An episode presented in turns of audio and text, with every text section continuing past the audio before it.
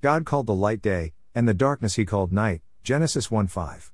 Here, we read about the day and the night. We, also, read about the light and the darkness.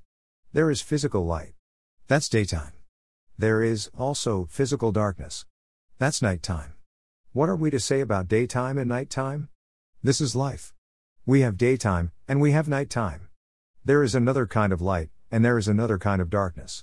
There is the light that guides us on our way through life.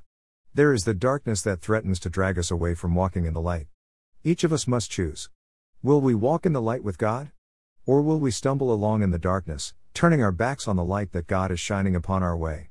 The light of the day and the darkness of the night, these are things over which we have no control. What we can control is the choices that we make, as we travel on our journey through life. May God help us to choose well. May He help us to make good choices. May He help us to make choices that will be pleasing to Him. Above all, may we, throughout life, keep on choosing the Lord Jesus Christ as our Savior.